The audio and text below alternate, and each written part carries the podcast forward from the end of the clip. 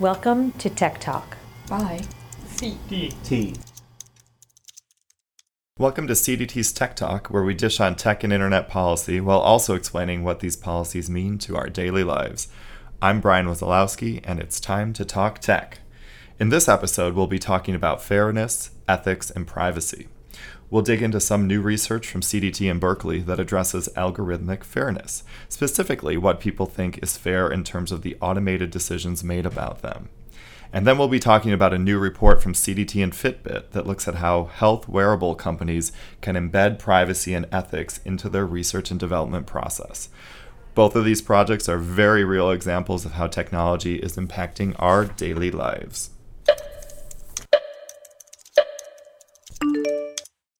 Most people know that they are being profiled and targeted to some extent online. This personalization of content, whether in terms of the ads we receive, the search results we get, or what prices we're offered, might often seem trivial, but sometimes there are some very real world implications. An ad served up for great deals at local restaurants based on where you live might be welcome. But what about search results that link to predatory lenders based on your income level? Yeah, that seems not quite as welcome. CDT worked with a research team from the from UC Berkeley School of Information to explore this ickiness factor, and more specifically, figure out how individuals feel about specific kinds of personalization. Joining me today to talk about the report are Ali Lange and Gautam Hans, who led the project for CDT. Welcome. Thanks, Brian. Thank you. It seems like I get the two of you on a regular basis together. That's exciting. Um, and you're always such joys to have on. So, first, Tell me a bit about the research and kind of the questions you were trying to answer here. Yeah, so we um, we're working with this research team in California to figure out how people feel about personalization online. And so it's a little bit different than a lot of the research you see coming out of the tech policy community um, insofar as it wasn't focused on what's happening online necessarily or uncovering sort of the technical pieces of how things are personalized or what's personalized or why, but really focusing on how people feel about personalization in a general context in ways that we know that stuff is personalized, in ways that we think it might be, but maybe we aren't sure whether or not it is and we aren't sure how widespread it is. So we really took a pretty wide swatch of questions and wanted to get um, feedback from people on what they thought was fair, what they thought was beyond, you know, the line of fairness, what they thought was really unfair, and get a sense of, um, you know, just how people feel about this. Which because consumer expectations are a really important part of privacy advocacy, and it's not something that we have a lot of access to, and certainly not in such a concrete and and done with such good methodology as what the researchers um, have produced here. So that was really where it started. Um, Ali did a really good job summarizing the project, and the only thing that I would add, because uh, we were really grateful to the three students we had, one of whom was an intern at CDT, Raina Cohen, we um, had approached them because uh, we knew that there was some funding available, and the Berkeley Center for Technology, Society, and Policy, and the Berkeley Center for Long-Term Cybersecurity funded this work. Um, because it's empirical, we uh, you know had to sort of figure out how we were going to get the survey out to a number of people, and uh, it was good to have that funding. I think also um, in policy, especially in technology policy, we spend a lot of time, or I spend a lot of time, talking about people feel this way or people feel that way, and it's all very generalized. And lawyers are very bad about having data, and I don't think data is perfect. Um, and you know, statistics can be interpreted a lot of different ways, but it is useful and helpful to have a sample size of I think 750 people to point to and have some numbers. And you know, we hope that other people do this kind of research and take it forward. But it's a nice ad, and I think part of the reason the project was so appealing to us at CDT. That's awesome. So you'll be adding uh, all these data points to your talking points moving forward, and your advocacy will be oh so much better. Correct? Of course. and, and, actually, the one of the brilliant things the research team did, and because this isn't necess- the, the questions that the survey respondents were asked weren't necessarily tied to something that is happening currently in the moment, you could actually give this same survey next year, the year after, 10 years from now, and get sort of benchmarks moving forward of what, of people's, like the change in people's feelings. You could also give the survey in different cultures and see if people feel differently about the same categories. And so it's not tied to um, anything in particular. There's not brand names mentioned in it. There's not dates. There's not, you know, it's the, the context is removed. It's just a general description of something that may happen online. Awesome. So, all right. So let's get to kind of what you found. I know that you're still working on the final paper, so these are kind of preliminary thoughts and analysis on it. What were the categories first of like the data personalization that you guys looked into? How did you split it up? So the the survey respondents were shown vignettes, which are small stories that contained three or three or so um, really pertinent piece of information. So it would be something like you would see a, a, a story that would say, you know, you are shown an ad online that is personalized to you based on your gender um, your gender was inferred and is accurate. Inferred means that you didn't necessarily indicate it like you might on Facebook, but rather, um, in fact, they guessed what your gender was. And and then you'd say, how do you feel about this on a scale of one to five? Is it fair or not? And so that was sort of how the format of the question and the categories that could have filled in in those different places were advertising results, search results, or pr- prices, like the the thing that was personalized. Um, they studied if it was personalized to you based on your gender, your city or um, city of or, or, town of residence, and your race. Um, and then the information was either provided, accurately inferred, or inaccurately inferred. Okay. So that's a huge matrix of information. Um, and the team actually uncovered just tremendous amounts of data. Plus, the respondents had to fill in a box. They had to fill in a comment box. They they couldn't move to the next page without doing so. So we got a lot of qualitative feedback as well. Um, but those, so the categories of information that we chose, um, we did specifically because we wanted to have, we thought city and town of residence might provide something like a baseline because mm-hmm. city and town of residence is a really non granular location. It's not personal. It's not something that I could sort of reverse engineer who you are. People don't necessarily consider where you live private. I don't think in in that in that um, at that level as opposed to you know your neighborhood or your house or something that's right. much more specific. I mean, we used to have phone books that you would get right. delivered that was very clear, and no one seemed to think that was icky. But right, and so so there was that, and then we wanted um, to sort of see if compared to that, if like race and gender were were perceived differently, um, and income and household income. And then we also looked at um, advertising, search, and pricing specifically because we expected that um, people's feelings would kind of be increasingly intense. Advertising is something I think people understand is, is a side effect of the the market of the internet right now, um, and so they're a little bit more you know ambivalent about it. Um, they don't feel like it's as threatening as something like search results, which um, people feel are, are much more important because it you know concerns who gets access to information, and then pricing obviously is really important sure. to people. So we wanted to create sort of escalating um, pieces of information and see if it played out the way we expected it to so I glanced through the findings just a bit, and I was definitely a bit surprised to see what people considered sensitive. So, for example, like gender was rated lower than I would have thought on the sensitivity scale. Can you walk me through the the actual findings that you had, and kind of what were the surprising ones for you, and what what they might mean? It's interesting you highlight the gender one because I I too I think was surprised um, somewhat one thing that lawyers talk a lot about are like sort of suspect classes, and this is sort of a constitutional doctrine. And race and gender are two of the like things that we've had a lot of history, unfortunately, in this country and frankly throughout the world about discrimination.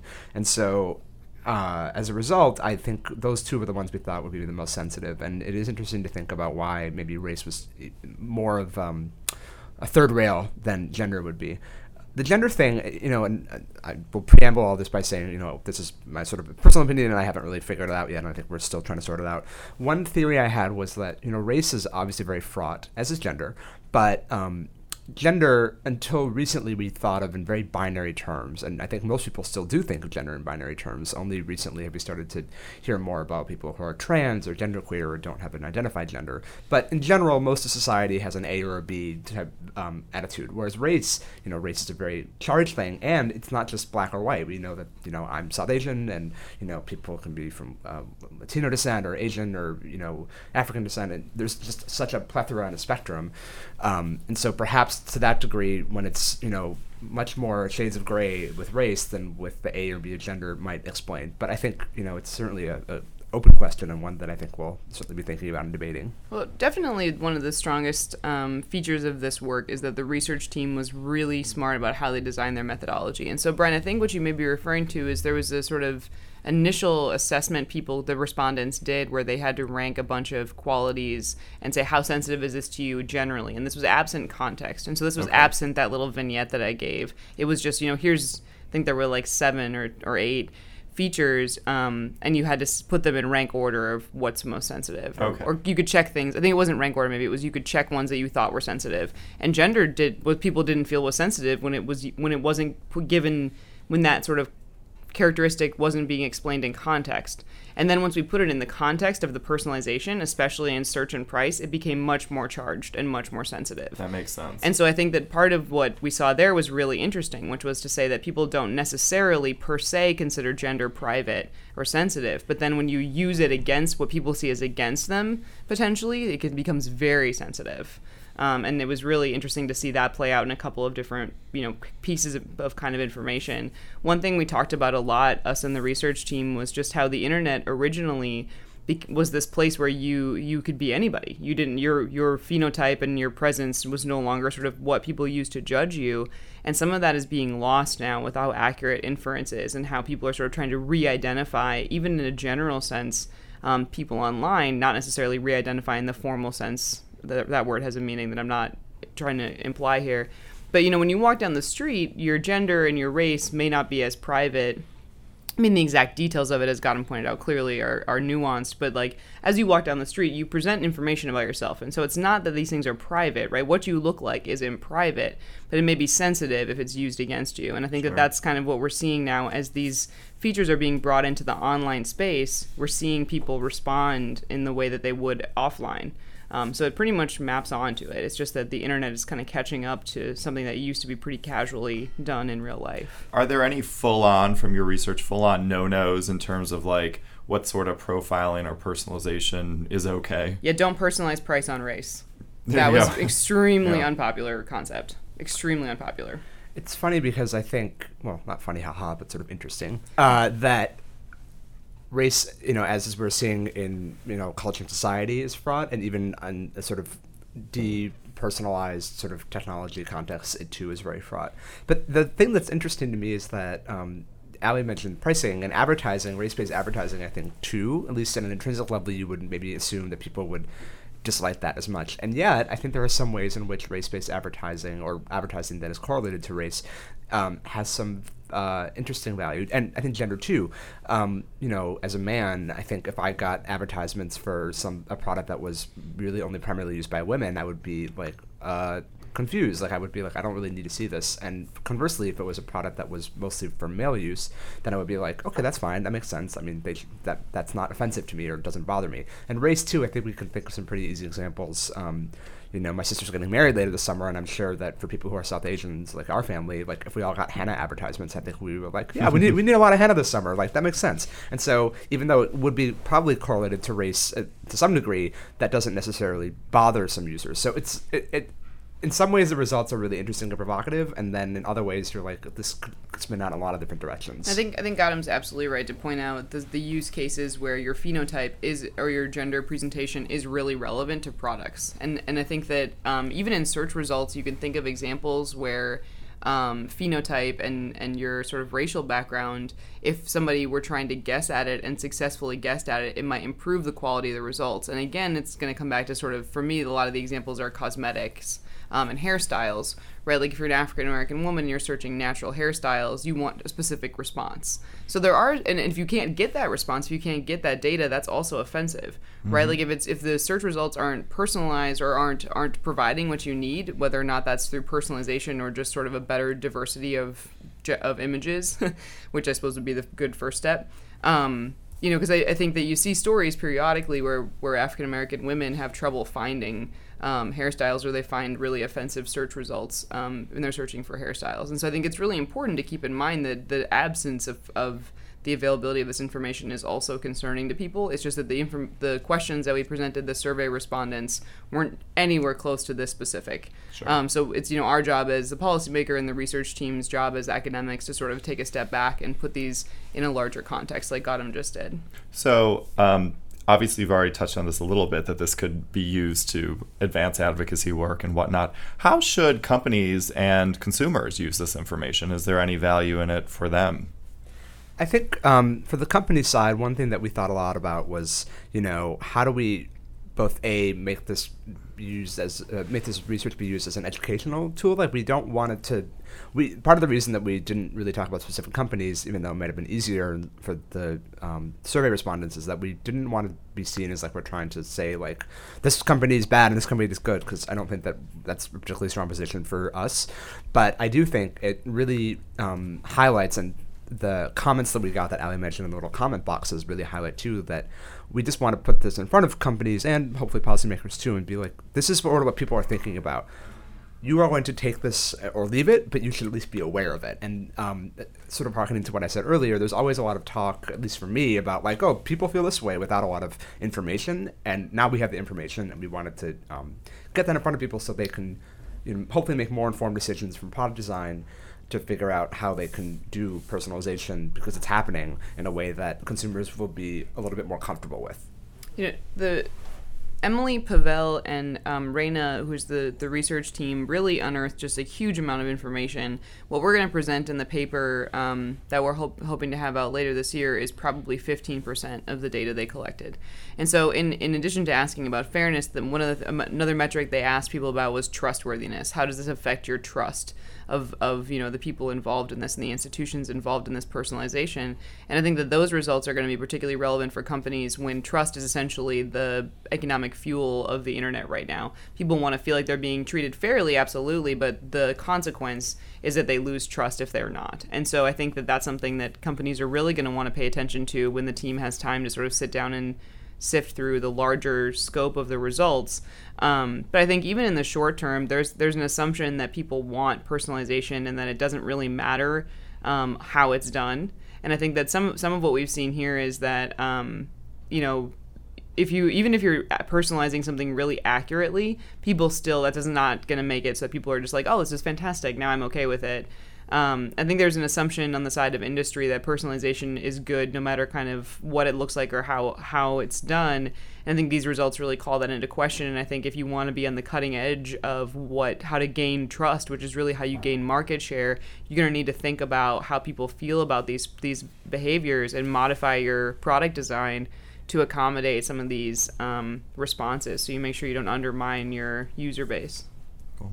So you're working on the paper, currently 50 pages. I saw a nice draft of that. When should we expect to see it? I think you said. I think we're hoping for. I saw some some just head shaking here. In case you can't see that, that well, means it's a work in progress. Very it is. Part of the reason I'm in town this week is to present this at a paper workshop called Privacy Law Scholars Conference. So we're hoping to get some great feedback from that, incorporate it, and my hope is that we'll have it some public draft version of it in the next few months. But cool. I remember how long academic publications take, and so it could be a while till it's finalized. But we're going to try to figure out different ways, like this podcast, to get there some of the findings go. out. Academia is certainly its own wonderful beast at times, isn't it? Um, so this is amazing stuff. I'm definitely looking forward to the paper. For everyone listening, there is a blog post that Ali and Gautam wrote. It gives a nice summary of this, goes a little bit more in depth.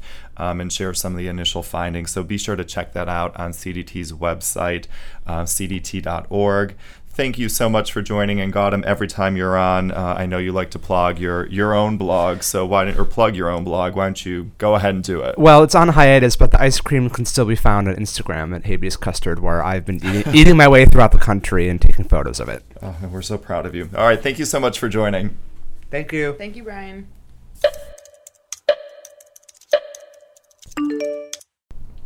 How many steps have you taken today? Did you hit your goal? These are becoming an increasingly popular set of questions as more and more people are purchasing health wearable technologies that track a variety of health metrics. So, what should health wearable companies be doing to protect the privacy of their users?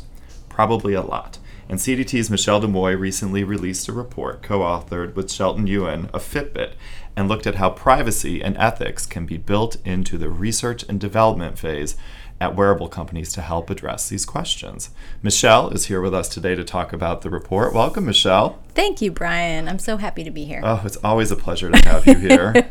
Even though you constantly mock me. Here. You should hear the bloopers that are coming out of this one. I don't know um, what you're talking about. so, you are calling this a first of its kind research project. Tell me a bit about the research question that you tackled and the unique partnership that you had with Fitbit on this one. Sure. So, as far as I know, I, you know, there really hasn't been a partnership or a collaboration between an advocacy group and a company in this way.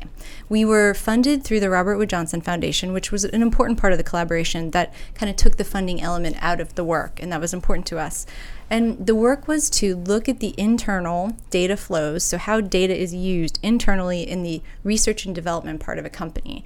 So, as you know, tech companies really rely on research and development to figure out if their products are working, what's coming next, what do users want, what features do we have, really, really crucial to their growth.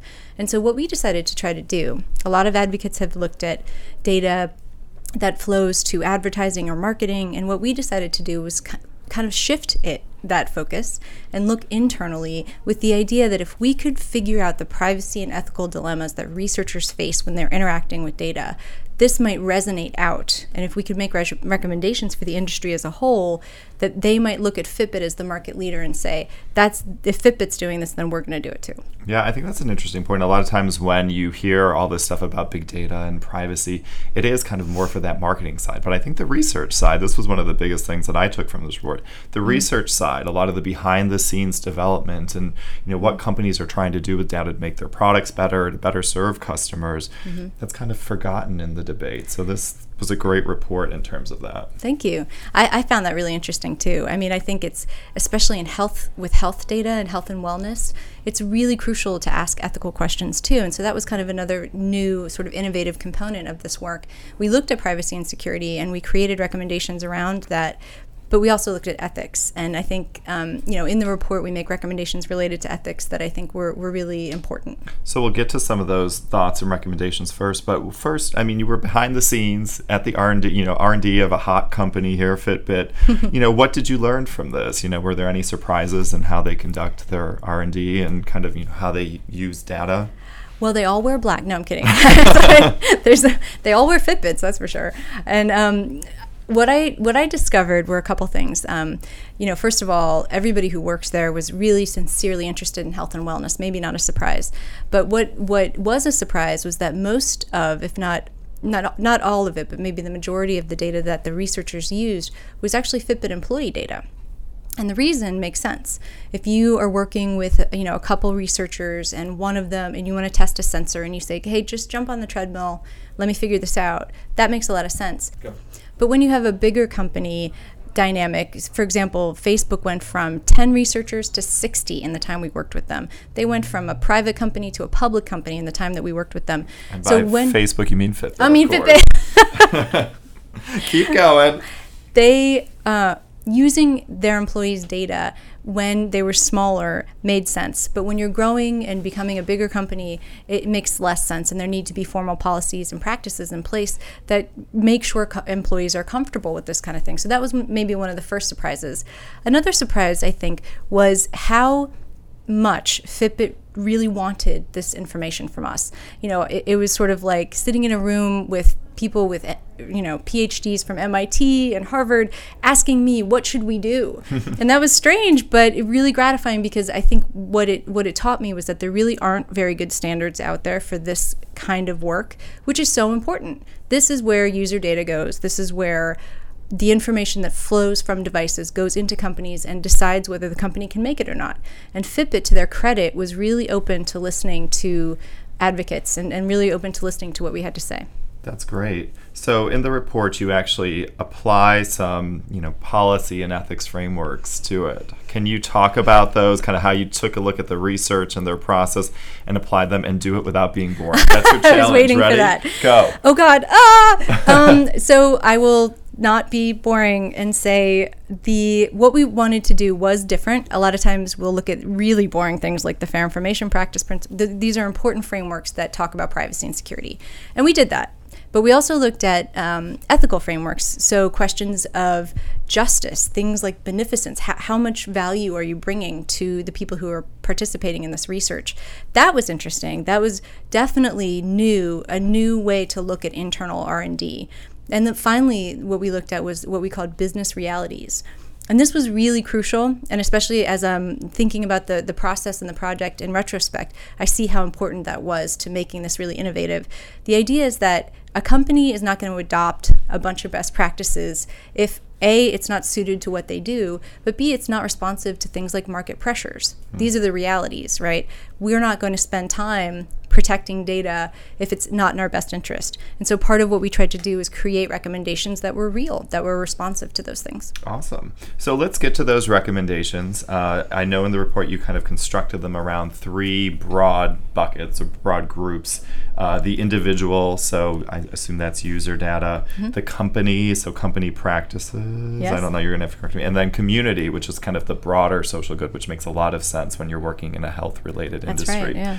Um, why don't you just kind of walk me through some of those? What were our recommendations in terms of like the individual to start? Sure, and I'll try not to be boring in this too. so far, you've done a great job. Have I? Good, thank Who you. Knew? Oh, thank you. So individuals, the idea here in this this bucket um, is that dignity should guide how practices are are done, how data is used, what policies are associated with it. And so here's an example. Um, what people expect you to do with their information should guide when you ask them whether or not you can do it. It sounds really intuitive, it sounds like very logical, but it's the kind of thing that nobody has ever really said to a company, this is the point at which you should do that. right. And so that was one of, you know, so that was that sort of a bunch of recommendations around those types of things. Um, the second bucket was around corporate um, stewardship, but what we were calling data stewardship. This one has really resonated with companies that I've talked to since we've done the report. And the idea here was that we wanted companies, especially in the health and wellness space, to not see themselves as data silos, to see themselves as a part of this broader conversation that we're having in society right now about what it means to be healthy, what it means to, to be well, and, and what, what is health data. We wanted them to see themselves as stewards of this information. And that led to the third bucket, which is about social good. And this is about really participating participating in sort of the societal conversation, but doing it in an active way. So we said you need to commit resources to doing projects that are related to social good. So a company like Fitbit would be uniquely positioned to talk about things like obesity or heart disease, contribute to that, you know, whether or not that's um, by putting resources into internal data, but it's also a part of sharing it. So we said publish the results of some of these things. And the interesting thing is, as privacy advocates, we're not usually, you know, saying you should share more data. But in this context, it made sense. And I think also because we know that they protect it really well. Um, we, we did have some data protection recommendations about the escalation of protections based on how sensitive a piece of information is or data. So we knew that they could do it in a privacy protective way. But we said, you know, instead of you holding on to this information that you're doing, you know, you're doing a lot of research that's very interesting and could benefit the public, you need to publish some of that or work with researchers who will very cool. So, what's your hope for this report? You know, who should be reading it? You know, you know, are people going to be like applying these guidelines all across the industry? It's hard to say. I, I have gotten some some interesting calls and emails from companies who have said, "Hey, this was interesting." Uh, almost sort of, "Let's talk, but I don't want to commit to anything, and I don't want my company name next to the word privacy ever." So, um, but they are really impressed with the fact that Fitbit trusted us to do this, and so I talk a lot about just the structure of how we did this partnership. That that seems to have been really interesting to people in general, companies, but also advocates. And so there's discussions about whether or not we could replicate it, how we could sort of um, work with the industry on a more broad way. Maybe you know having some kind of workshop where we go through these are the different recommendations. Here's how you sort of institutionalize them. And so that's that's sort of the the high level. I, I hope that. For one, I hope that the recommendations are adopted by some companies, and I think that they will be, from what I've heard. I also hope that other advocacy organizations look at their role. And, and what I mean by that is, I started realizing that CDT's role is not just about convening and being the bridge, you know, dialogues and, and bringing people together. That's important. But I think our role is also to be innovative, to not just accept that this is the way we do it. We, we put out best practices and they're sort of dead and that's it. That we try to push the envelope in public policy, that we try to, you know, do things that we think will, will advance the public good. Well, hopefully that motivates everyone to read the report. And if they need another slight incentive, we have with us on the show or doing the recording and producing of this Tim Hoagland, who designed the cover Yay, and the report Tim, itself. Which is a beaker running on a treadmill. It's awesome. It is amazing. Honestly, I look at this report and it makes me smile so every time. So if the content doesn't entice you, entice you maybe the cover will. Um, thanks so much for joining us, Michelle. Great having you. Thank you for having me. That's it for this episode of Tech Talk. You can find the Health Wearable Report and the blog on fairness and online personalization on CDT's website, cdt.org. Be sure to check them both out, and while you're at it, sign up for our e newsletter at the bottom of the website. I'm Brian Wesolowski, and thanks so much for listening.